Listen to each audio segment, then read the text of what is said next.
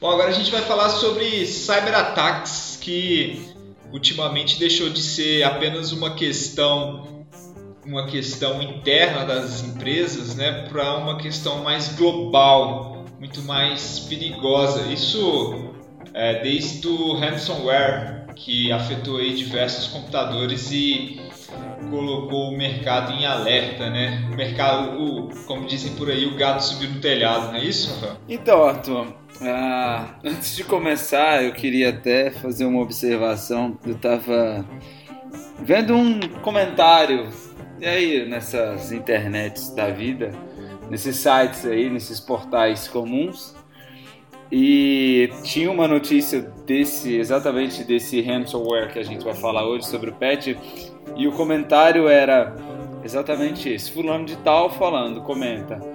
O problema dos ataques cibernéticos é que eles sempre são de surpresa. É, não, e, e cara, exatamente isso que você colocou é, é interessante porque a, as empresas do ramo de cibersegurança estão muito receosas porque é, os ataques elas, é, é elas fazem os softwares de proteção de uma maneira preventiva corretiva, aliás, corretiva, muito mais corretiva do que preventiva, né? Porque o hacker ele desenvolve um novo modelo de, de programa de programa nocivo e aí eles têm que ir lá fazer uma correção e aí com base naquilo eles fazem uma prevenção, não é isso? É, é um jogo injusto, é um jogo de gato e rato. Então, para o hacker atacar, ele só precisa descobrir uma falha. Para a gente se defender, a gente tem que descobrir todas as falhas. E se a gente deixa uma aberta, é tranquilo para o cara vir atacar.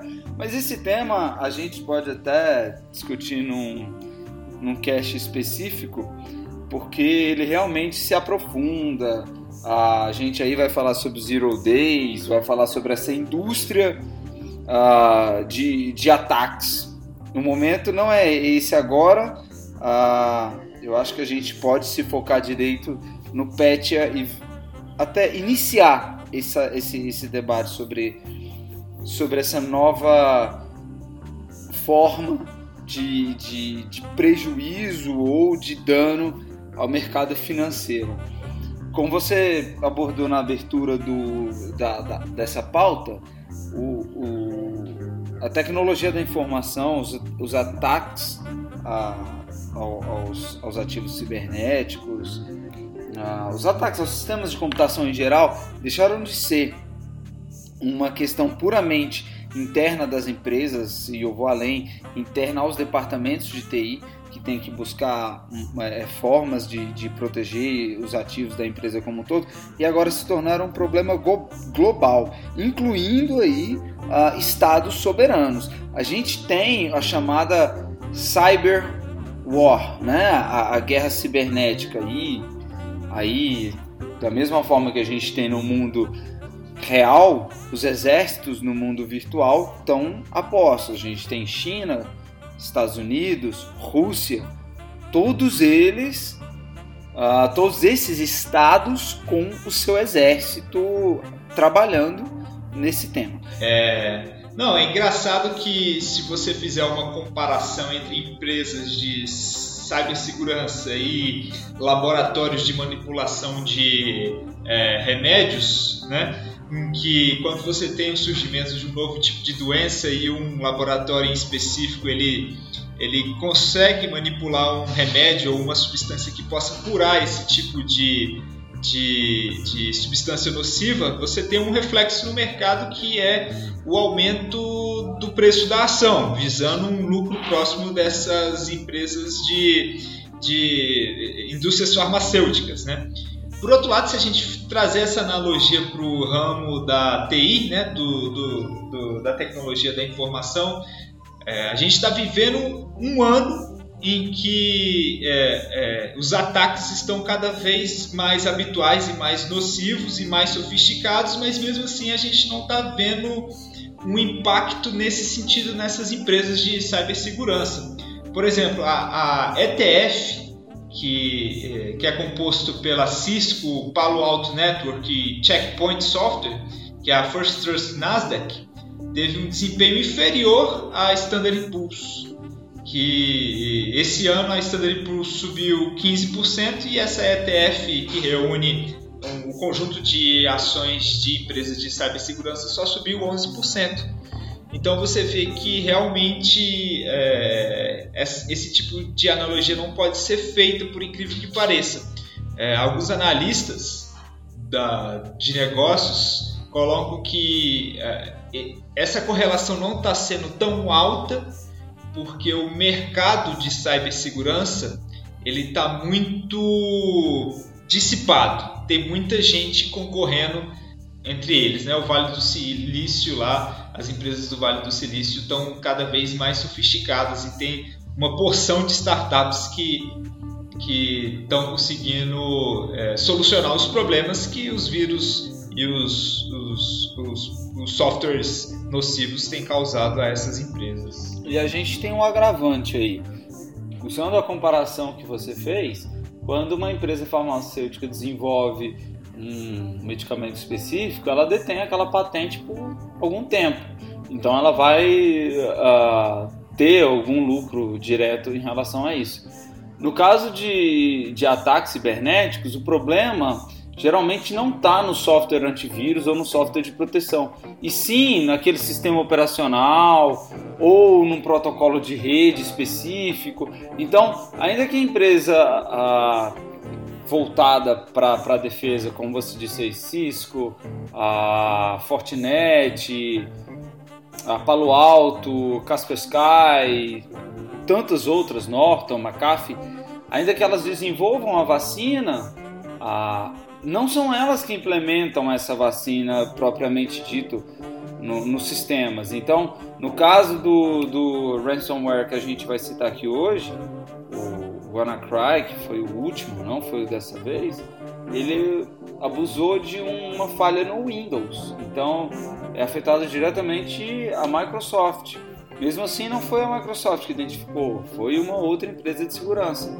Então, é como se a gente tivesse um mercado de genéricos, por assim dizer, nessa temática. É, e, engraçado que uh, essas empresas elas fazem um remédio, como você disse, né? algo corretivo.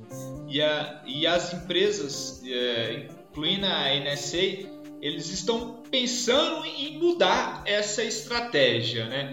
É, não, agora a gente sempre faz aposta no algo corretivo. Vamos tentar algo preventivo. E aí a NSA está encabeçando um projeto de tentar colocar a tecnologia blockchain ah, como meio de filtro dos dados. Então a pessoa que é, é, um funcionário de um banco que chega com um pendrive ou com um acesso ou com um arquivo que seja é, potencialmente nocivo àquele ambiente vai primeiro passar pelo blockchain, né, por uma tecnologia é, de registro de dados encadeada, e aí é, é isso é algo preventivo. É, só que a gente tem que lembrar de um detalhe: a NSA ela, ela é um órgão de governo, do governo americano, especializada em Homeland Security, né?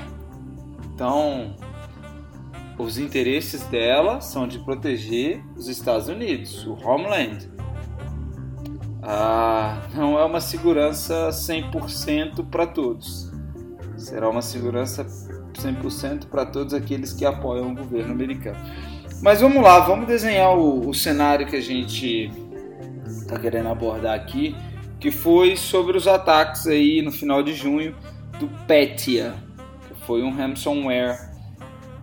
Especulava-se que ele, acreditava-se que ele fosse um ransomware. Eu vou tentar desenhar o panorama, o, o histórico que a gente tem, e aí vou, vou, vou tentar estabelecer alguns comentários, fazer alguns comentários uh, sobre o ataque. Então vamos lá. No final de junho, exatamente dia 27 do, de junho, foi disparada né, uma comunicação que o aeroporto de Kiev ah, alguns departamentos do governo ucraniano, como o Serviço de Metrô, o Banco Central e algumas outras empresas europeias. A Maersk, se você não conhece, ouvinte é, o, é aquela empresa que produz container, no caso é a maior empresa do mundo em produção de container. Uh, e a Rosneft, que é uma petroleira russa, uh, foram atacados por um, por um, por um vírus. Até o momento, até naquele momento, acreditava-se que esse vírus era uma variante do ransomware Petya. O ransomware uh, é uma categoria de vírus uh, que já já tá já dá as caras há muito tempo nesse mundo de cibersegurança. O que, que é o objetivo de um ransomware? Nada mais é que um, que um malware, né, que um, um software malicioso que acessa a, o, o, o computador da vítima e criptografa, cifra, codifica os dados daquele computador, impedindo o acesso desses dados pelos donos né, dessa informação. E em troca da decodificação desses dados, eles geralmente pedem uma quantia em dinheiro. Esse ataque ele não é novo, Arthur. Só para você ter uma ideia, a gente tem registros dele do início do ano 2000. Ah, é, um, é um tipo de ataque que era bem, bem, bem específico, bem ah, focado. E antes, ah, qual era o ponto? Ele identificava a vítima e atacava uma determinada vítima. Então, a diferença que a gente tem do ataque antigo para os ataques novos é que agora eles se multiplicam, eles se alastram por quaisquer vítimas. Ele não tem um, um foco específico. Então, eu me alastro, né? No caso, o, o vírus se alastra. Esse ransomware. Ah, o Petya, especificamente, ah, ele é uma família de vírus e foi visto a, a, primeira vez em março de 2016, em março do ano passado. Ele, ele explora. Ah, eu vou tentar ser o menos técnico possível aqui para não ficar falando ah, jargão, jargões de tecnologia da informação, mas ele, ele ataca uma, uma falha no Windows, ah, no protocolo específico do Windows, e que já tinha sido explorado por um outro malware que a gente viu uh, em maio, em abril, maio, que era o WannaCry.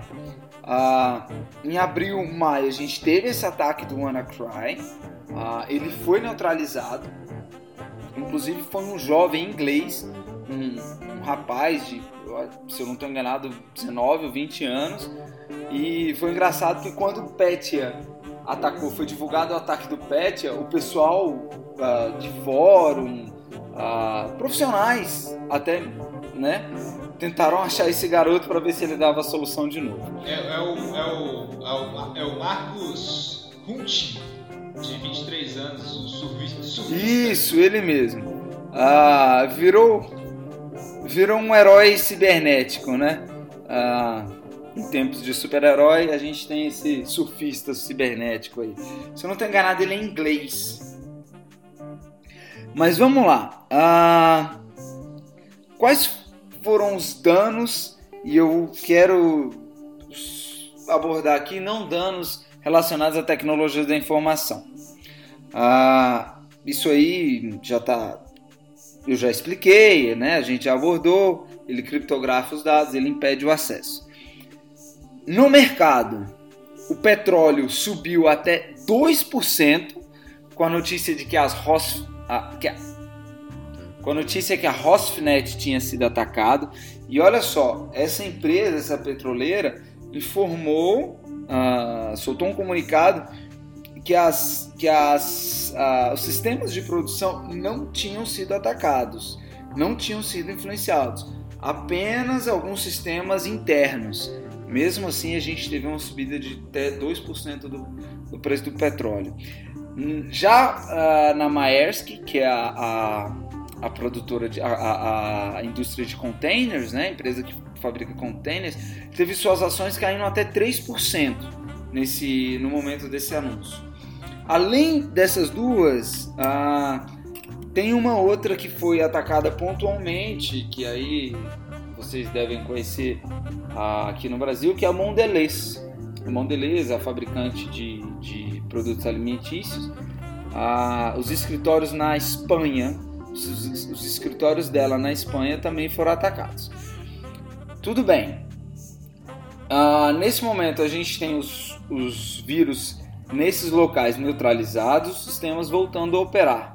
Contudo, esse ataque, esse software malicioso continua se alastrando nos computadores e ainda assim a gente tem um problema bem uh, complexo na tecnologia da informação, que é a questão de atualização dos sistemas. Muitas empresas não atualizam as versões dos seus sistemas e acabam se tornando alvo desses, desse vírus.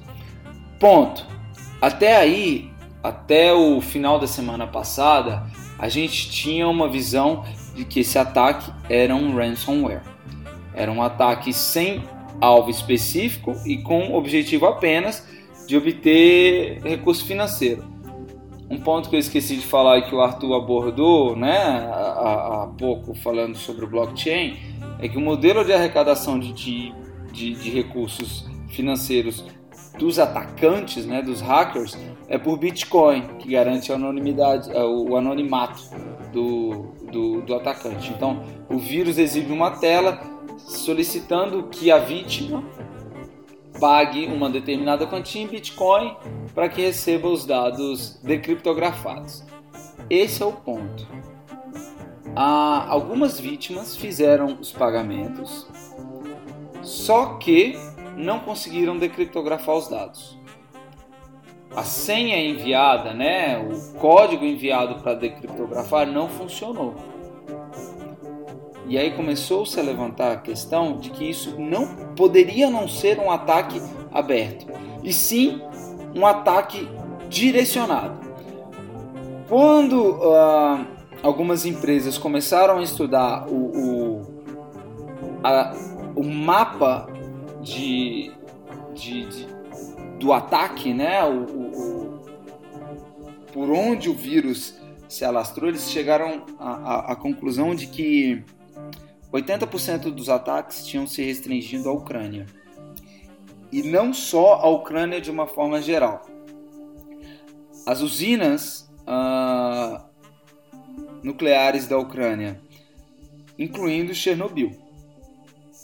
A gente então começa a ter essas questões relacionadas, sendo relacionadas a ataques uh, uh, de nações. Então, algumas empresas já estão considerando isso, inclusive, um ato de guerra contra a Ucrânia. Então, o que, que é o meu ponto? A gente sai de um vírus que tinha um potencial de ataque no mercado, de danos a empresas, para um vírus que foi considerado um potencial ato de guerra entre nações. Qual a importância disso? Ah, o ArgoCast ele é um, é um podcast voltado para o mercado financeiro, para as finanças. Mas é claro que a gente não pode ignorar esse ponto. Então, o que, que eu estou abordando aqui, o que eu estou querendo dizer aqui, é que esses ataques uh, cibernéticos vão se tornar cada vez mais comuns e vão se tornar armas para as nações com certeza vão afetar o mercado. Ah, e a tendência é que isso se torne cada vez mais comum. A gente teve há alguns anos um, um ataque nas usinas ah, nucleares do Irã e teve uma grande repercussão. Isso caiu, ah, ficou no esquecimento, mas está voltando agora. O que a gente pode esperar é que as nações invistam cada vez mais em cibersegurança. A demanda por profissionais nessa área também tende a crescer com vigor, com, com, com, com bastante destinação de recursos, porque sim, a gente tem vulnerabilidades. Ah, e isso vai afetar o mercado ah, num futuro próximo. A gente também vai ter essa maior contratação dos, de, de, de profissionais de cibersegurança no mercado financeiro e com certeza ações de uh, empresas ligadas ao setor energético, empresas ligadas à tecnologia da informação, empresas ligadas a transporte uh, vão ser influenciadas sim por esses ataques.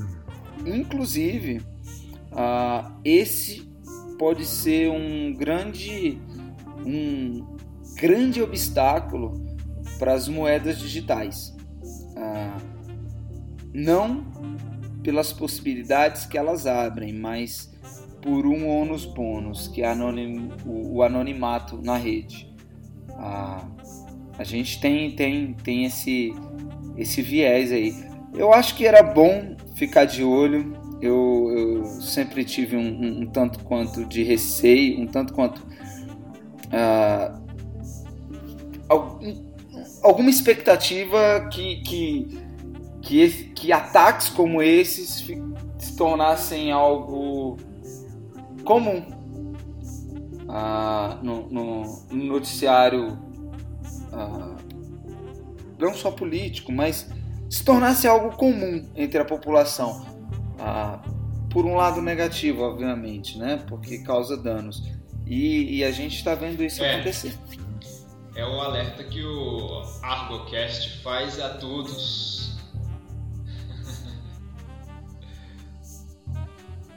É, a, a, é, um, é um tema que, que vai muito além do que a gente está falando, do que a gente está abordando, é, porque esse tipo de ataque, tanto os ransomwares como esses ataques entre nações, vão ter impacto uh, no mercado, cada vez mais.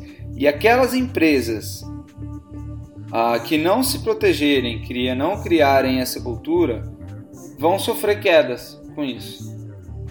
Vai se tornar mais um ativo que a gente tem que observar de uma empresa, além do lucro líquido, além do, do da capacidade de financiamento, além de todas essas variáveis, daqui a um pouco a gente vai ter que observar qual é o investimento em cibersegurança que essa empresa tem? Qual é o histórico de ataque? Como ela trata os nossos dados? A gente vira e mexe tem vazamento de dados. Esse é um ponto que, que a gente queria abordar. Caution. A virus has been detected.